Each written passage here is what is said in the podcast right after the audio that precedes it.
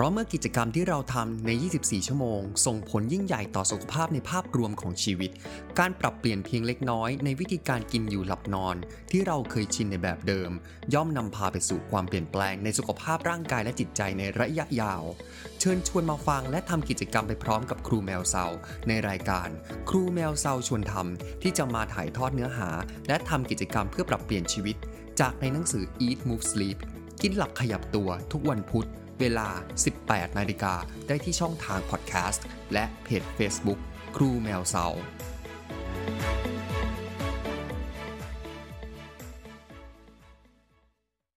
สวัสดีและยินดีต้อนรับเข้าสู่ในรายการครูแมวเซาชวนทำ EP ที่ 10 ครับ เรื่องที่เราจะคุยกันในเรื่องแรกนะครับ คือเรื่องของการกินเดิมเลย มีใครที่แบบว่าปกติทานข้าวคนเดียว เราก็จะรู้สึกว่าเรา คอนโทรลการรับประทานอาหารได้ง่ายนะในกรณีที่เรากำลังปรับเปลี่ยนวิธีการกินเนี่ย ถ้าเกิดเราอยู่คนเดียวเนาะเรากินเราเลือกสรรได้ แต่ว่า ถ้าเราจะต้องไปร่วมโต๊ะ หรือว่าเราต้องไปสังสรรค์ซึ่งมันก็ทำให้เรามีปัจจัยอื่น ๆ เพิ่มมากขึ้นหมายความว่า เมื่อถ้าเกิดเราอาจจะเป็นคนขี้เกรงใจ หรือว่าเราจำเป็นต้องออกสังคมเนี้ยแล้วการสั่งอาหารบางทีมันก็ มีผลพวงมาทำให้ว่ามื้อนั้นน่ะ เราจะต้องไปจบตรงที่ว่าเรากินเยอะมากกว่าปกติ แล้วก็ทิศทางของอาหารที่เรารับประทานมันก็อาจจะเป็นแบบ ไม่ได้ในสิ่งที่เราต้องการสักเท่าไหร่อย่างเช่นแบบ เราอาจจะไม่ได้กินอาหารที่แนวเพื่อสุขภาพนะครับ เพราะนั้นเมื่อถึงตรงนี้เนี่ย ผมเชื่อว่าหลาย ๆ คนที่ได้มาฟังจนถึง EP ที่ 10 เนี่ยก็น่าจะได้เริ่มฝึกตัวเองนะฮะด้วยการเลือกรับประทานอาหารในแบบพอดีแล้วก็ เลือกกินอาหารที่เพื่อสุขภาพที่ดีขึ้นได้แล้วนะฮะแต่อย่างที่บอกครับว่าพอเราต้องเจอคนมากมายเนี่ยอืมเราจะต้องทำยังไงนะฮะเวลาเรารับประทานอาหาร ในหนังสือก็พูดเรื่องของคำว่า anchoring หรือการทอดสมอครับ มันเป็นวิธีการจัดการเพื่อให้เราอะยังสามารถคงควบคุมทิศทางในการรับประทานอาหาร ที่ดีต่อสุขภาพให้กับตนเองได้ แม้ว่าเรานั้นต้องไปร่วมวงรับประทานอาหารกับผู้อื่นก็ตามนะครับคำว่า anchoring หรือการทอดสมอเนี่ยเราจะพบคำคำนี้นะมาในเชิงของ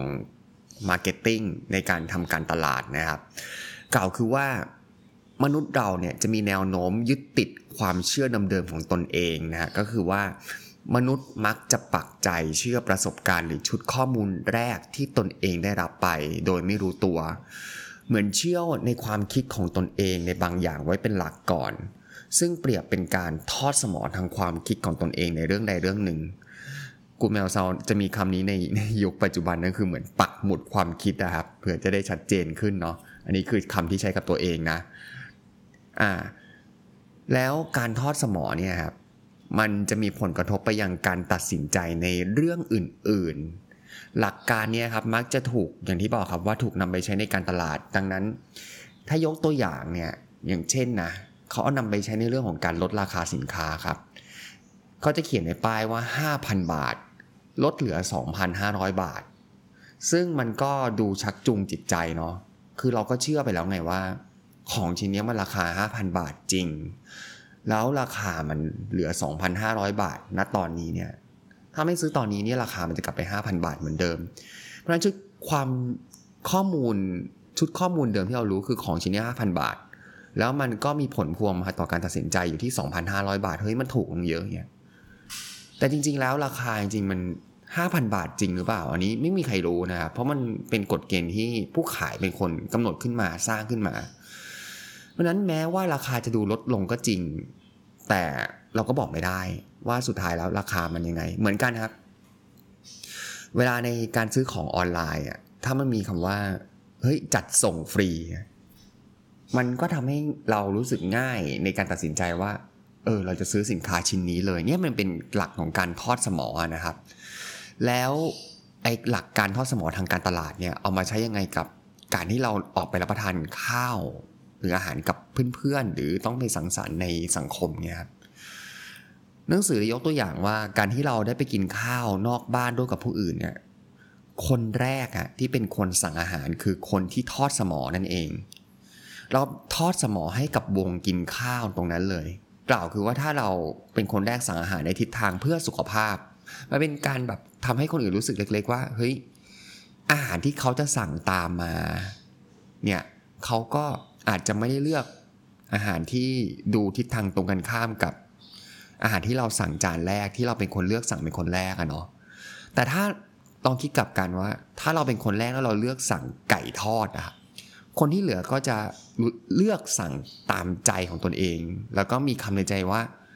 เฮ้ยไอที่ฉันกำลังจะสั่งต่อไป มันก็ไม่ได้แย่ไปกว่าไอคนแรกที่สั่งหรอกนะฮะมันไม่มันก็จะเหมือนแบบเขาก็จะ excuse ขึ้นมาว่าแบบเอ้ยเขาก็ ไม่ได้รู้สึกผิดอะไร ที่ถ้าเกิดจะสั่งอาหารที่แบบตามใจตนเองอะครับ เพราะฉะนั้นหากเราต้องกินข้าวนอกบ้านลองสังเกตดูว่า เราเป็นคนที่มักจะทอดสมองการสั่งอาหารให้กับคนอื่นหรือเปล่า นั่นคือเรามีผลต่อการตัดสินใจของคนอื่นหรือไม่ ถ้าเราวางแผนว่าเราจะกินอาหารเพื่อสุขภาพแล้วอะเราอาจเลือกเมนูเพื่อสุขภาพขึ้นมา แล้วเราอาจช่วยแนะนำรายการอาหารเพื่อสุขภาพให้กับเพื่อนๆ หรือคนที่อยู่ในวงกินข้าวของเราฮะชิงตัดหน้าสั่งเป็นคนแรกเสียก่อน ก็จะช่วยให้เพื่อนๆได้ตัดสินใจการสั่งอาหาร ไปในทิศทางที่ดีขึ้นเหมือนกับเราด้วยเช่นเดียวกันครับ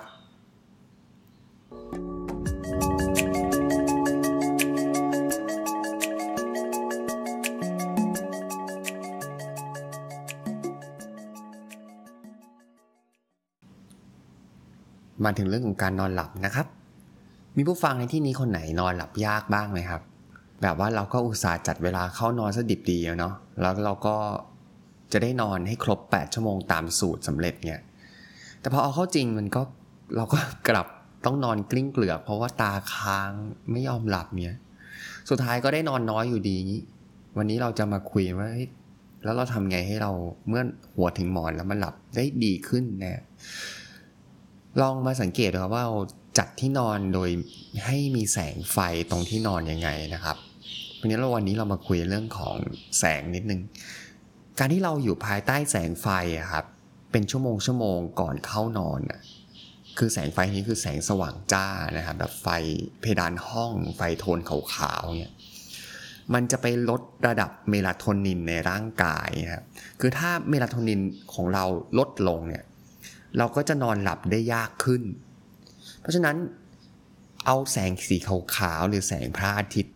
เปิดหน้าต่างเข้ามานี้เราเอามาใช้เป็นประโยชน์ในตอนกลางวันครับ เพื่อเราจะได้ตื่นตัวเนาะดังนั้นในเวลากลางวันเราควรจะเปิดผ้าม่านเพื่อให้ได้รับแสงสว่าง เข้ามาจากภายนอกของตัวอาคาร แล้วก็ในบริเวณที่ทำงานหากว่ามันอยู่ในที่มุมมืดเงี้ยครับเราก็เปิดไฟไฟนีออน ไฟแสงสว่างนะครับที่อยู่บนเพดานเนี่ยให้มันมีโทนมีแสงสว่าง ที่ใกล้เคียงกับแสงของธรรมชาติในเวลากลางวันนั่นเอง อย่างที่บอกครับว่าซึ่งแสงเหล่านี้มันจะไปช่วยชะลอการผลิตเมลาโทนิน จึงเป็นการกระตุ้นทำให้เราตื่นตัวในระหว่างวันมากขึ้น แล้วดังนั้นฮะเราก็ต้องทำตรงกันข้ามนั่นเองกับสิ่งที่เราจะต้องหากเราต้องนอนอะก็คือเราก็ใช้แสงไฟที่มันมีโทนสีที่แบบอบอุ่น เรียกว่า warm white เนาะเออก็ หลีกเลี่ยงการใช้ไฟที่ดูสว่างจ้าครับ แล้วหรือว่าเราอาจจะใช้วิธีถ้า dim ไฟคือ dim ไฟลดลงได้เราก็ dim ให้มันน้อยลงนะครับ มันจะทำให้ร่างกายของเราครับ ผลิตเมลาโทนินได้มากขึ้น ก็จะส่งผลให้เราสามารถนอนหลับได้ง่ายขึ้นนั่นเอง ทีนี้ในส่วนของบริเวณที่นอนบริเวณห้องนอนเตียงนอนของเราเนี่ยครับ หากว่าเรามีพฤติกรรมชอบอ่านหนังสือก่อนนอน ก็ลองมาปรับใช้แสงไฟครับจากโคมไฟอ่านหนังสือโดยเฉพาะที่มีขนาดเล็กๆหน่อย แทนการใช้ไฟจากเพดานห้องที่ส่อง มาโดยตรงกับดวงตาของเราสาดใส่หน้า เพื่อเป็นการลดแสงนะครับ แล้วก็ถ้าในห้องเนี่ยสังเกตไหมเวลาเราปิดไฟแล้วมันจะมีพวกไฟเล็กไฟน้อยที่อยู่ตามสวิตช์ไฟมันจะมีเนาะหรือแบบที่มันเป็น อะเคยเคยเห็นมาที่มันแบบเวลาชาร์จแบตอะเขาแบบมันจะมีไฟเล็กๆอะเตือนขึ้นมาว่าแบบเออเรากำลังชาร์จอยู่เขาบอกเป็นไปได้ให้ย้ายไอ้พวกสิ่งเหล่านี้ครับ ออกไปเพราะจริง ๆ มันก็เป็นการรบกวนในการนอนหลับด้วยเช่นเดียวกัน รวมไปถึงใครที่แบบเออชอบดูโทรทัศน์ตอนนอนนะครับหนังสือก็บอกว่าให้หลีกเลี่ยงไปเลยเพราะว่าจริงๆ แล้วห้องนอนเนี่ยมันไม่ควรจะมีโทรทัศน์เข้ามามันเป็น entertainment มันเป็น เครื่องสร้างความบันเทิง ซึ่งมันเป็นสิ่งที่ตรงข้ามกับ ตรงข้ามกับการนอนหลับที่ดีนะครับ อืมเพราะฉะนั้นลองไปปรับดูนะครับว่าเราอาจจะทำให้สิ่งเหล่านี้ลดลงหรือไม่มีเลยในห้องนอนของเราในพื้นที่ที่การนอนของเรา เราอาจจะทำให้การนอนของเราดีขึ้นนะครับ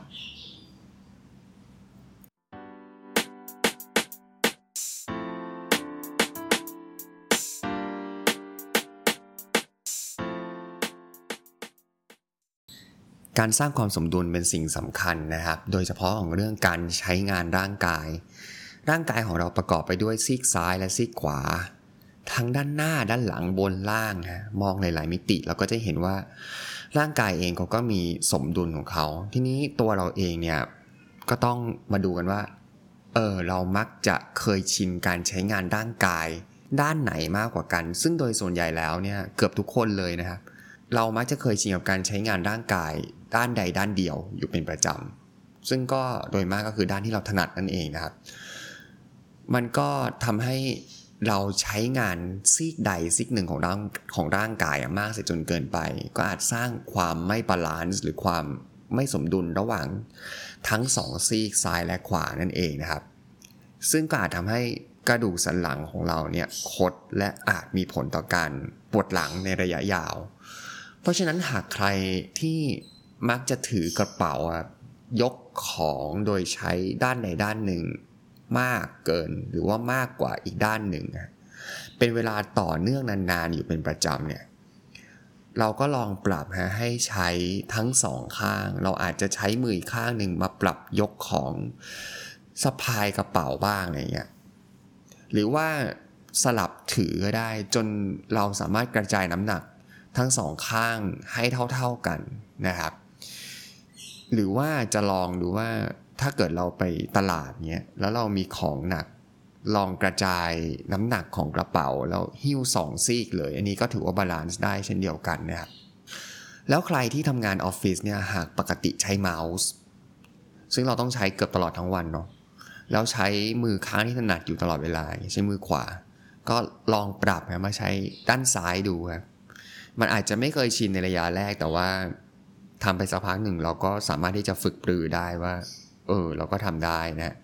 แต่มันก็จะชินเอง ผู้เขียนได้เล่าให้ฟังครับว่าเขาลองทำแบบนี้มาสักสองสมปี คือลองจัดให้เอาของบางอย่างมาใช้ในด้านที่ไม่ค่อยได้ใช้บ้างเนี่ย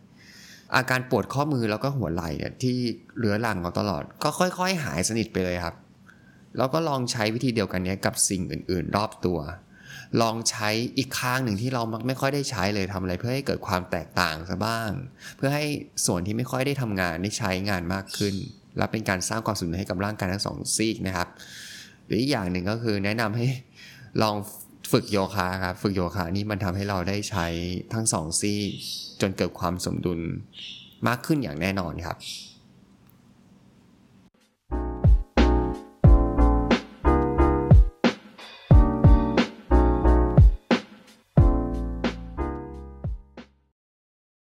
มาถึงช่วงสุดท้ายที่หนังสือได้มอบโจทย์ให้เราไปทำด้วยกันใน EP ที่ 10 นะครับ ข้อแรกเลย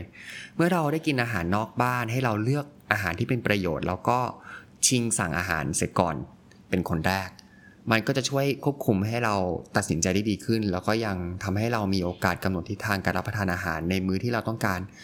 ร่วมรับประทานอาหารกับผู้อื่นด้วยนะฮะข้อ 2 เลือกสลับการใช้งานร่างกาย ฝั่งซีก ตรงข้ามกับที่เราใช้งานบ่อยๆ อย่างเช่น